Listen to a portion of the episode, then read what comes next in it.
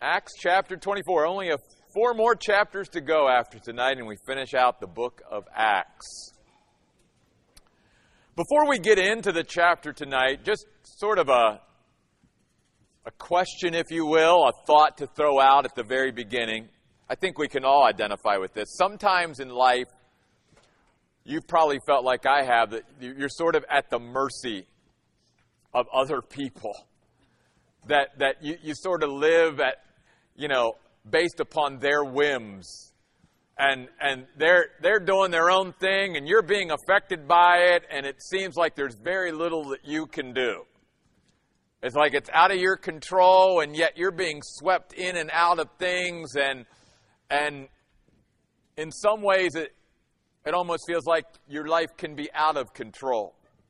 Well, I want to encourage you tonight even though it may seem that way at times, even though it may feel that way at times, for the Christian, for the follower of Jesus Christ, that's never true. We never are living at the whims of others. It may seem that way. It may seem that we're just at the mercy of other people's decisions and choices. But when we are a child of God, God ultimately is the one watching out for each of us. And if He's allowing something to take place in our life, then He has a purpose and a plan for it. We see that here with Paul throughout the book of Acts. And especially in these last chapters of Acts, where it seems like, due to people just wanting uh, to sort of rise in politics, he's passed from one politician to another. And he never is getting a fair trial. And he's sitting in jail. And it just seems like, you know, he's just at their mercy. But what we have to realize as we look at Paul is that, is that God has a purpose for all of this. Just as God may have a purpose for why we seem to be at the mercy of other people in our lives and pass through and, and, and that their decisions and choices are somehow affecting us. It's all part of God's plan and maybe part of, of how God, as we're talking about Sunday, is trying to recreate Jesus in us. We certainly can see that even in the Old Testament through the story of Joseph. That God, the Bible says in the book of Genesis, was with Joseph at every turn. When he was in the pit, he was with Joseph. When he was in the prison, he was with Joseph. God never abandoned nor forsook Joseph, and yet he had a reason why Joseph was going through all these things. And he wasn't at the mercy of his brothers, and he wasn't at the mercy of Potiphar or Potiphar's wife. He was going through a process that God was taking him through. And if we looked at it from a human point of view, we would say, oh my goodness, poor Joseph. He's just he's just living life at the mercy of his brothers or these officials in Egypt. No. The hand of God was on his life. And we can come to the book of Acts and we could say, oh my goodness, poor Paul. He's at the mercy of these politicians. And he's at the mercy of all these angry Jews. But God had his hand on Paul. And there was a purpose for every twist and turn that Paul was taking. I hope you and I can both remember that as we travel through life. With that, tonight, I want to primarily concentrate on four things from this chapter.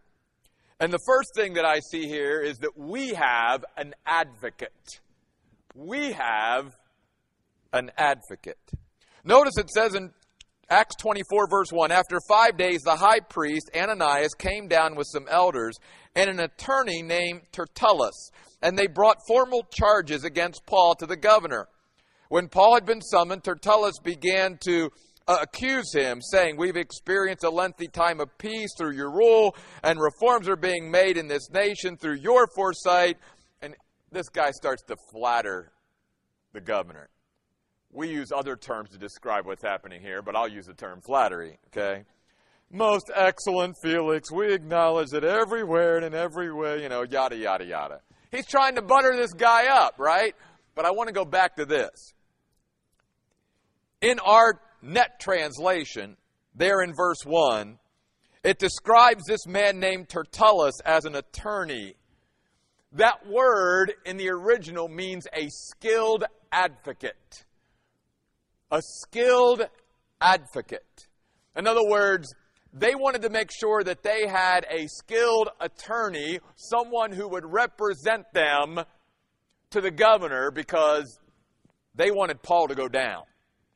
And they, they were going to get the best guy they could. And so they hired this skilled defense or, or uh, attack attorney, if you will, a prosecutor, this skilled advocate named Tertullus to represent them before the governor. As I thought about that, I thought, well, what a great reminder and encouragement for us. Because we have to remind ourselves we have an advocate as well. We have, in fact, the most skilled advocate. We have the best advocate in the universe. His name is Jesus Christ. And unlike a prosecuting attorney, he is our defense attorney. And there's no one better I would want on my side than Jesus Christ. There's no one I would want to represent me before God than Jesus Christ. And that's exactly what John writes in 1 John. So keep your finger there. We'll come back to Acts 24. But I wanted to share a couple of these passages with you because this was just so encouraging to me and something that I was able to take out of this study in Acts 24. Go to 1 John chapter 2. 1 John chapter 2, verse 1.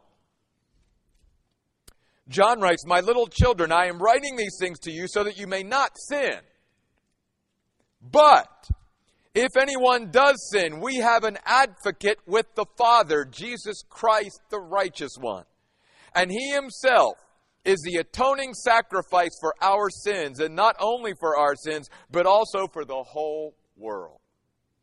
Wow. Have we forgotten that Jesus Christ is our advocate? That he stands to represent us before God and that He has already paid for our sins, past, present, and future, so that anytime our sins come up before God, it's they're paid. Paid in full. It is finished, Jesus said when he died on the cross. What I have done pays for their sin in full when they turn in faith to me and accept me as their Savior. We no longer have to pay for our sins. We have an advocate now, Jesus Christ, the righteous one.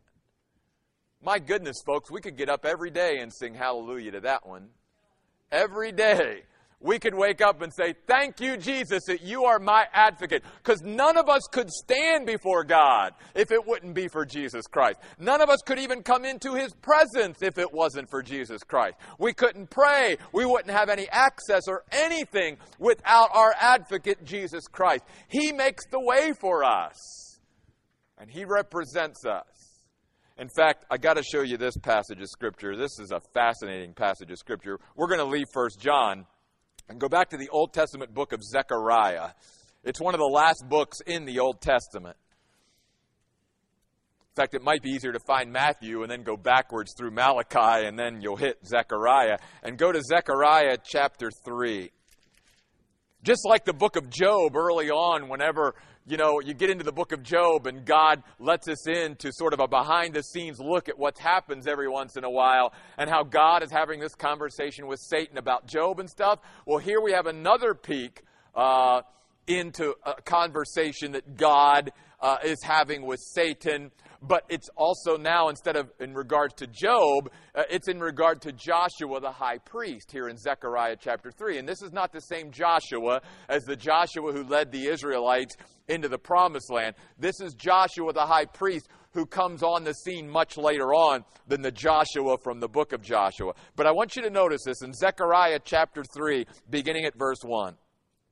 Next, I saw Joshua the high priest standing before the angel of the Lord. By the way, I believe the angel of the Lord in the Old Testament is Jesus Christ. Remember, Jesus Christ has always been. He's the eternal Son of God, and He existed before Bethlehem. And in the Old Testament, the angel of the Lord, I believe, is a pre incarnate appearance of Jesus Christ. Now, there are angels of the Lord that appear in the Old Testament. And how can I differentiate between just an angel of the Lord and the angel of the Lord? You can identify them always in this way. When it is simply an angel of the Lord, and a human being tries to worship an angel, the angel's always like, Don't worship me, I'm just an angel, get up. When it is the angel of the Lord, the Lord Jesus Christ, he receives and accepts and welcomes worship. That's one of the ways you can differentiate whether this is a pre incarnate appearance of Jesus Christ. And let me also say this and just quickly. Some people today don't think it's important that, that we fight for the truth of God's Word today. But can I tell you that right now, and has been this way really for the past couple of decades in many of our Bible colleges and seminaries, that what young men and young women are learning in those Bible colleges and seminaries today is that Jesus Christ never appeared in the Old Testament. That's huge. And so then we have pastors and Bible teachers who are graduating from those Bible colleges and seminaries who never teach anyone about Jesus Christ in the Old Testament because to them he doesn't exist in the Old Testament. Can I tell you he exists very clearly in the Old Testament? And he does so as the angel of the Lord. So notice here, I, Joshua, the, the, high priest, was standing before the angel of the Lord with Satan standing at his right hand to accuse him. And this falls in line with the character of Satan. Satan is called the devil, the slanderer, the accuser, and he's constantly slandering us and accusing us before God. He accuses us to ourselves. He slanders us all the time. It's one of his ministries, if you will. It's one of the things he occupies himself with. He's always throwing our failure, our sin up in our faces. Notice what happens. The Lord said to Satan, verse 2, May the Lord rebuke you, Satan. May the Lord, who has chosen Jerusalem, and by the way, I just want to point this out real quick. That right there shows how important Jerusalem is to God. That comes into play with prophecy and even today. May the Lord who has chosen Re- Jerusalem rebuke you. Isn't this man, Joshua the high priest, like a burning stick snatched from the fire? Any of us who've ever watched fires burn, get a stick in there and, and it's about ready to just smolder away. God is comparing even the high priest Joshua to that stick that was about ready to just smolder and burn up, but I snatched him out of the fire. That's a picture, really, of the grace and mercy of God. And then verse 3 says, Now Joshua was dressed in filthy clothes as he stood there before the angel. In fact, the Hebrew word that's used here for filthy is a word that no other word in the Hebrew language could be more filthy than the word that's used here. It's bad. Now think about that though. This is the high priest Joshua, and yet before God, he's filthy. The angel spoke up to those standing all around Remove his filthy clothes. Then he said to Joshua, I have freely forgiven your iniquity. Wow. We could stop right there again and say, Hallelujah through God, our filthiness is done away, and our sins and our iniquity is forgiven by God. That'd be great enough. But God never stops there. God not only takes our sin away, he gives us His righteousness in return, which is exactly what you see pictured here. When after He says, I have freely forgiven your iniquity and will dress you in fine clothing.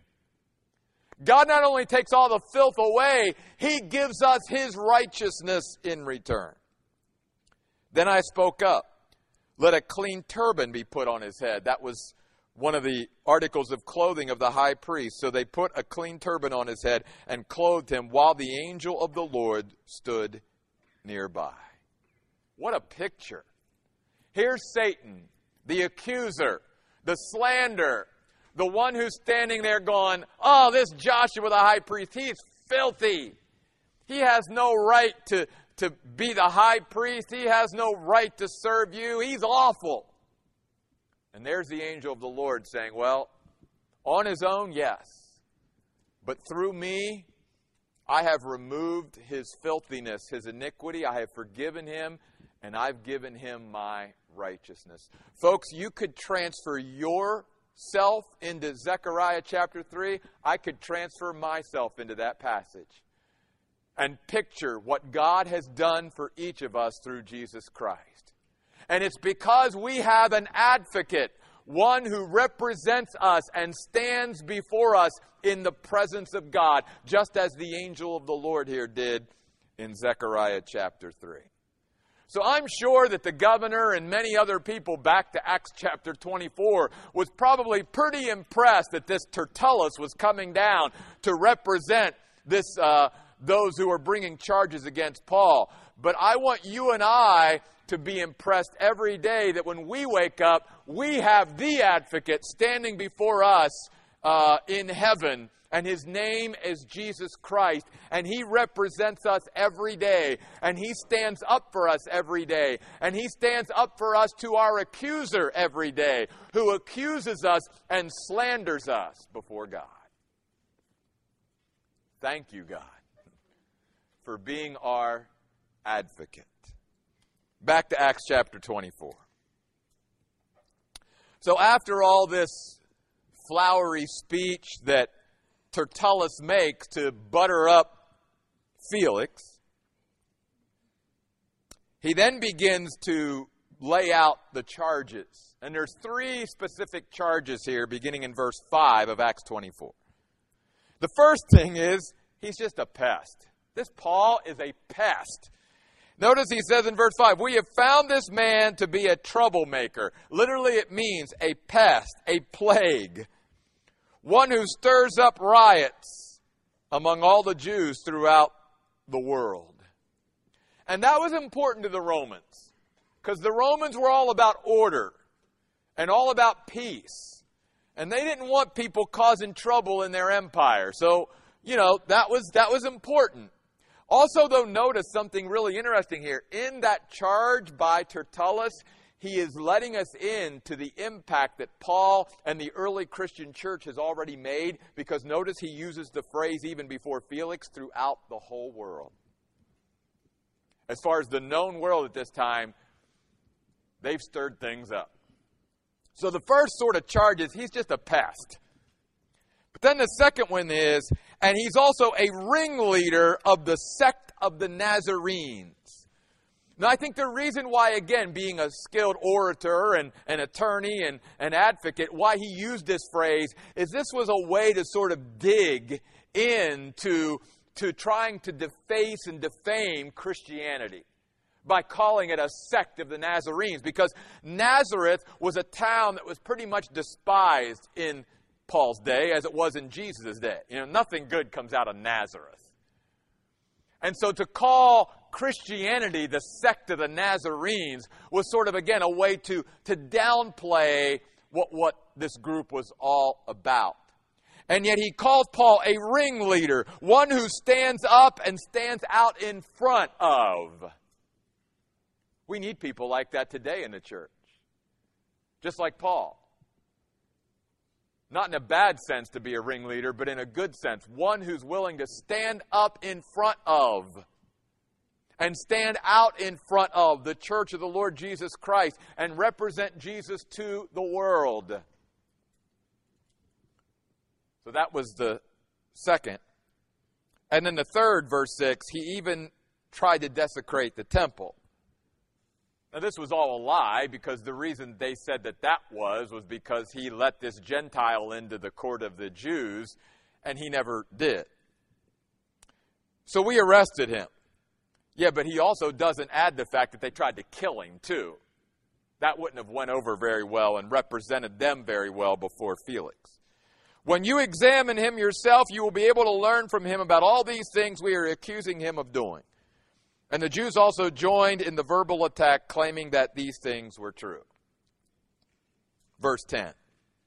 When the governor gestured for him to speak, Paul replied, Because I know that you've been a judge over this nation for many years, I confidently make my defense. And we've talked about this word before giving a compelling and sound account of oneself.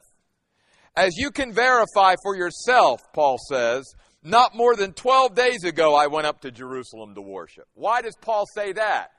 If Paul's such a pest, has he stirred up all this trouble in just 12 days? That's one of the reasons why he starts off that way. He says, I was only there for 12 days. How much trouble could I cause in 12 days? These people are making it sound like I've been there for years stirring up trouble. Then he goes on to say, They did not find me arguing with anyone or stirring up a crowd in the temple courts or in the synagogues or throughout the city. Nor can they prove to you the things they are accusing me of doing. Well, that's pretty important. But Paul does say this. He says, But I will acknowledge, I will confess one thing before you that I worship the God of our ancestors according to the way which they call a sect, believing everything that is according to the law that is written in the prophets. What Paul is basically saying is, I don't contradict what the Old Testament is saying. Everything that I'm teaching, everything that I'm trying to promote, actually goes along with all that the Old Testament said. That's, that's what I believe. And then he says, I have hope in God. A hope that these men themselves accept too, that there is going to be a resurrection of both the righteous and the unrighteous. The first thing I saw in this chapter is we have an advocate. The second thing I see is we have a hope. Paul had a hope. That's why he could be so confident. Because that's living with confidence, anticipation, and expectation because of what we know is sure. And he picks out the resurrection because remember last week we saw where he divided the Sanhedrin between the Sadducees and the Pharisees because the Pharisees believe in resurrection and the Sadducees don't. And Paul's simply saying the Old Testament teaches resurrection of the dead. I'm contradicting anything the Old Testament says. I'm actually going along with what the Old Testament taught. And I have this hope, and you and I do as well. In fact, hopefully, we have this hope in resurrection. And notice this. Paul goes on to say in verse 16, this is the reason I do my best to always have a clear conscience toward God and toward people. Notice what Paul's saying there. He's saying the reason I live the way I do is because of the hope I have. In other words, I'm not living because of what I don't know is sure. But I'm choosing to live a certain way based upon what I know is sure. I know there's going to be a resurrection. I know I'm going to see God one day. I know there is life after death. I know there's future accountability. I know all these things are sure. I have hope in them. I live with this expectation, anticipation, and, and confidence in these things. And because of that, this is why I live the way I do. So notice the connection again between what I believe, what my convictions are, what my hope is in, and how I live my life if I truly don't have hope, if, if I don't know these things for sure, then that's going to be reflected in how I live or how I don't live. And there's even a disconnect today between people who say, This is what I believe, but then you look at the way they live and go, Really? You believe that, but it doesn't seem to be affecting your life. And see, according to the Bible, what we believe should always affect the way we live what we have hope in should always drive the way we live. And that's exactly what Paul says here because we have hope. I think Paul's also saying this here, Luke is saying this that our lives should be directed more by what we know is sure than what we don't know for sure. And too often, we, even as Christians, allow our lives to be driven by forces of things that we don't know for sure. More so than the things we know for sure, based upon what God has promised us in His Word, what we have hope in. And I think what God says to all of us as Christians is live based upon the hope that you have, just like Paul's doing. Live based upon what you know for sure, primarily, not on what you don't know for sure or what's not certain. Because that's not a good way to live. Keep your finger there in Acts 24 and go over to the book of Hebrews real quick. Speaking of hope, I love this phrase out of Hebrews chapter 6, verse 19. Hebrews chapter 6, verse 19. In this passage, the author of Hebrews is talking about God's promises and how it's impossible for God to lie and all of that in verse 18. Then in verse 19, notice what he says at the beginning. We have this hope as an anchor for the soul, sure and steadfast. Our hope is an anchor. In fact, the anchor was actually the most popular symbol for early Christians. Many Christians today think that the most popular symbol was the cross or maybe even a fish. But if you go into the catacombs in Rome or go into other places where the early Christians were, there are actually more symbols and pictures of anchors than there are fishes and crosses. The anchor was a huge symbol for the early Christian. Why? Because of these truths. That it, it represented the hope that they had. And they were very much living in, in a nautical society. Paul here in Acts was taking ships all over. They understood what an anchor was and what an anchor did.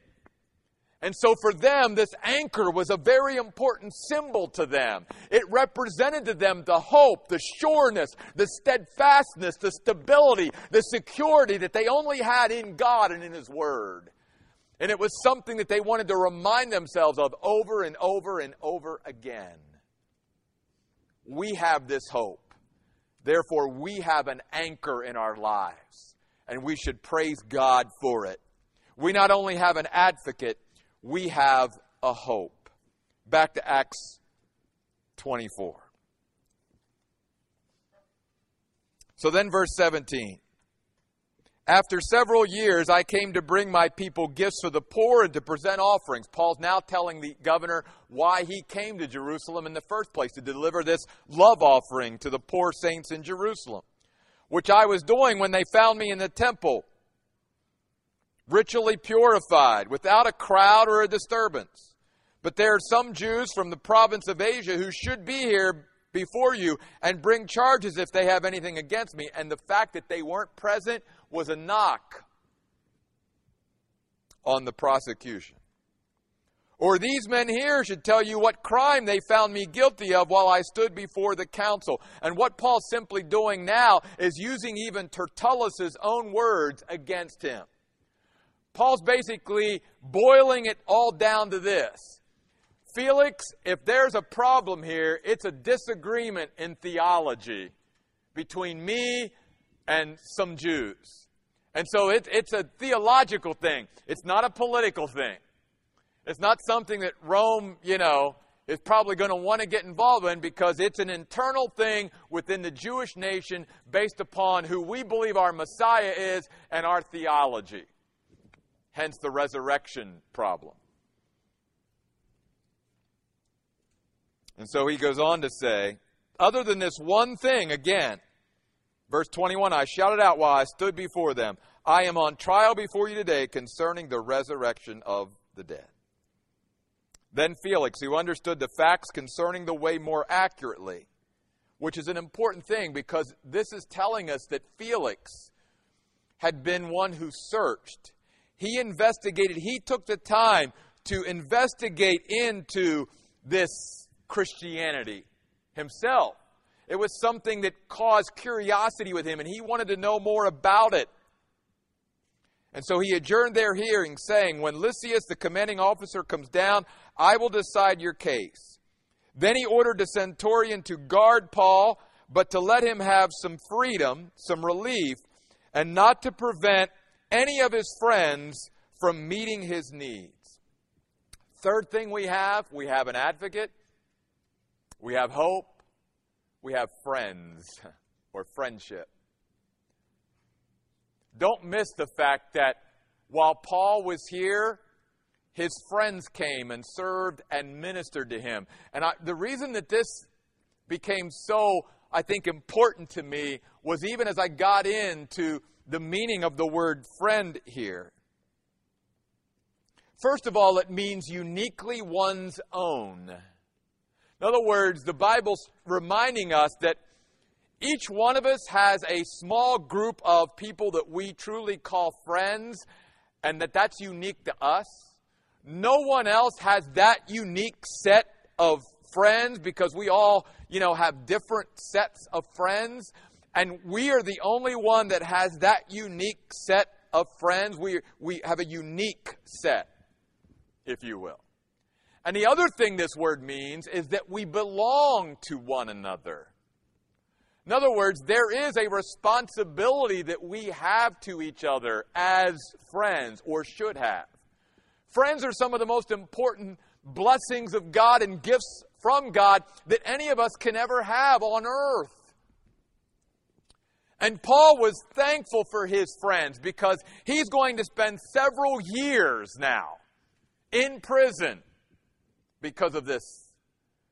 And yet his friends are there to serve and minister to Paul while he's there, to come visit him and refresh him and encourage him while he's there. I thought to myself, what lengths would I go to for my friends? What lengths do I go to to serve and minister to my friends? Paul had good friends. Friends that stuck by Paul even when he was in prison, that would come and minister and serve him. And as the Bible says, if we want good friendships, then we've got to pour ourselves into those friendships. The book of Proverbs says, He who wants friends has got to be a friend and be friendly. We can't sit back and just expect people to, you know, all of a sudden be these bosom buddy lifelong friends if we're not willing to invest time and energy and effort into those friendships and to maintain them as the Bible teaches us. Friends are important. And each one of us is going to carry with us throughout our life those faithful few friends that's going to stick with us. That we're going to mutually encourage each other. And I think the Bible is reminding us here, even in this picture of Paul in prison being ministered to by his friends, how we need to appreciate and cherish the friends and the friendships that we have in Christ. Because especially the bond that we have with our brothers and sisters in Christ is greater than any other bond. And should be something that draws us together and where we can go after that common goal of lifting up Christ and growing in Christ together. And then finally, we have opportunity. Look at verse 24. We have opportunity. Some days later, when Felix arrived with his wife Drusilla, who was Jewish, he sent for Paul and heard him speak about faith in Christ Jesus. Here, the governor is being witnessed to by Paul. While Paul was discussing righteousness, which is the things God approves of, self control, which is God's power to restrain, and the coming judgment, which is future accountability, Felix became frightened literally full of fear and terrified. And you can imagine why. I mean, if you knew the kind of life that Felix had lived up to this point, not a lot of righteousness there, not a lot of self control or restraint, and certainly wasn't living his life as if he was going to ever see God or stand before God ever.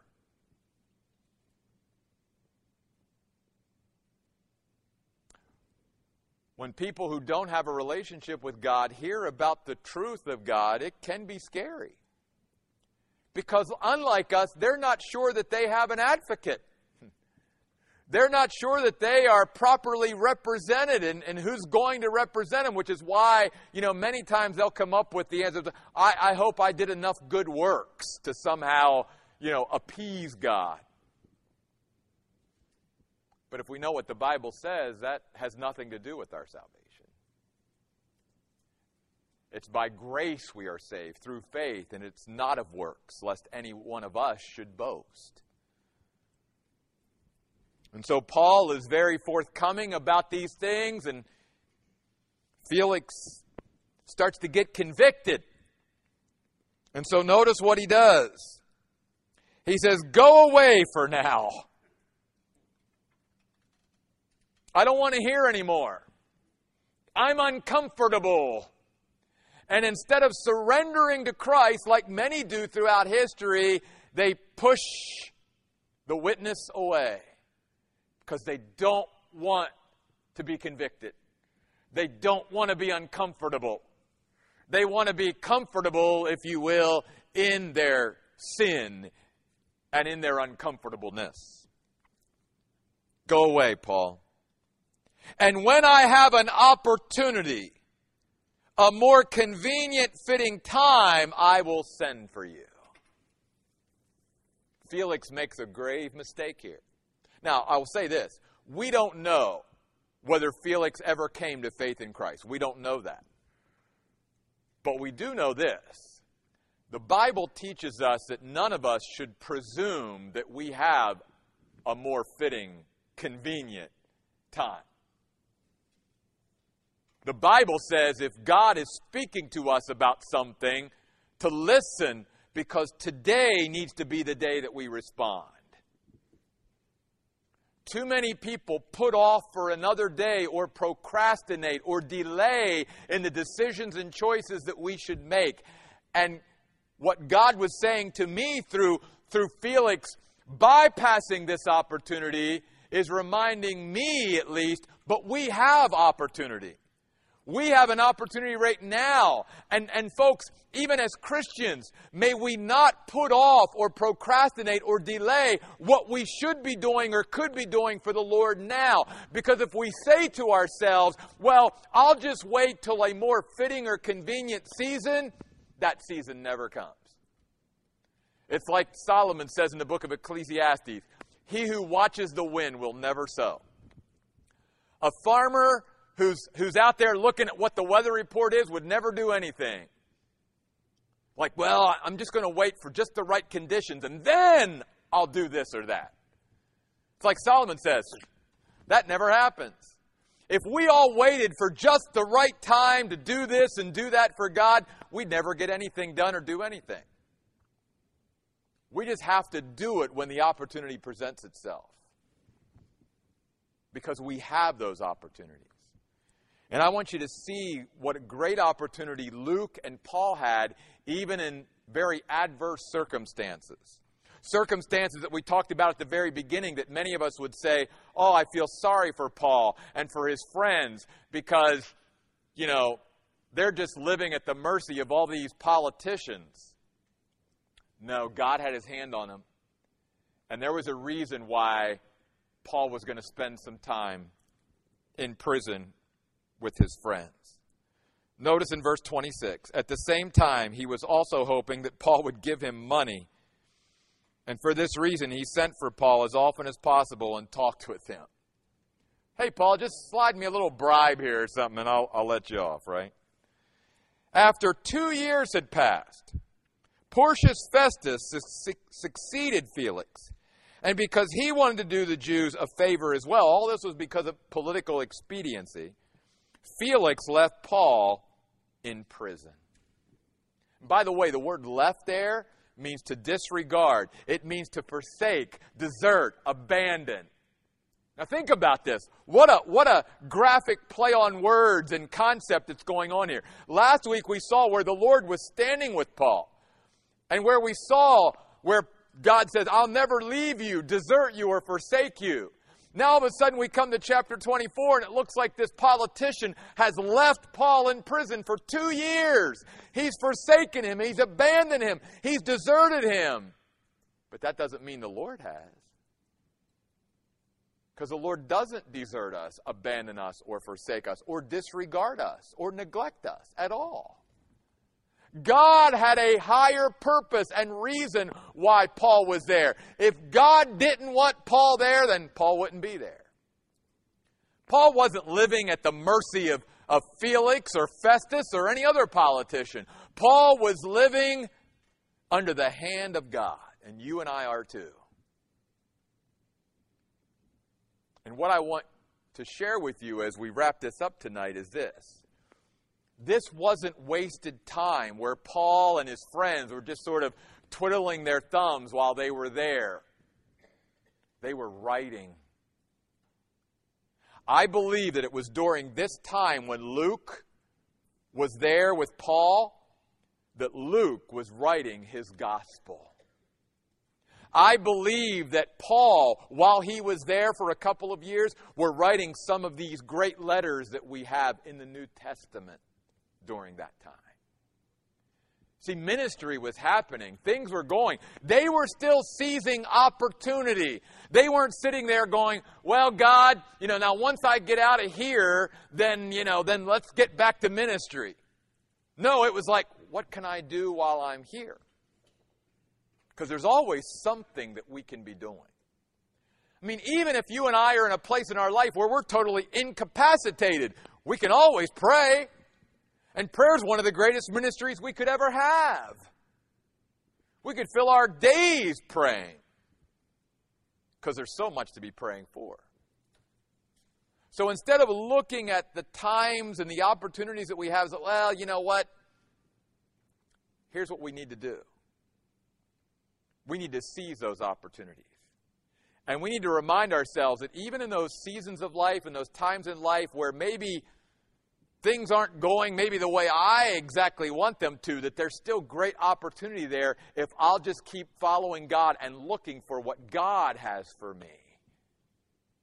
Because even in those maybe unopportune times that I see from a human perspective, God has some great things that He wants me to take hold of during those less than human opportune times. I also think that there was probably a lot of great witnessing going on while Paul was there. And that there were people who were going to hear about Christ and come to Christ, and it was only because God had Paul sitting there for a couple of years.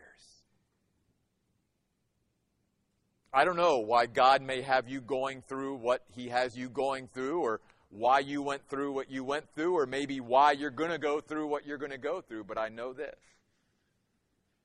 that we need to all remind ourselves that when we are in those times of life, we have an advocate, we have a hope, we have friends, and we still have opportunity.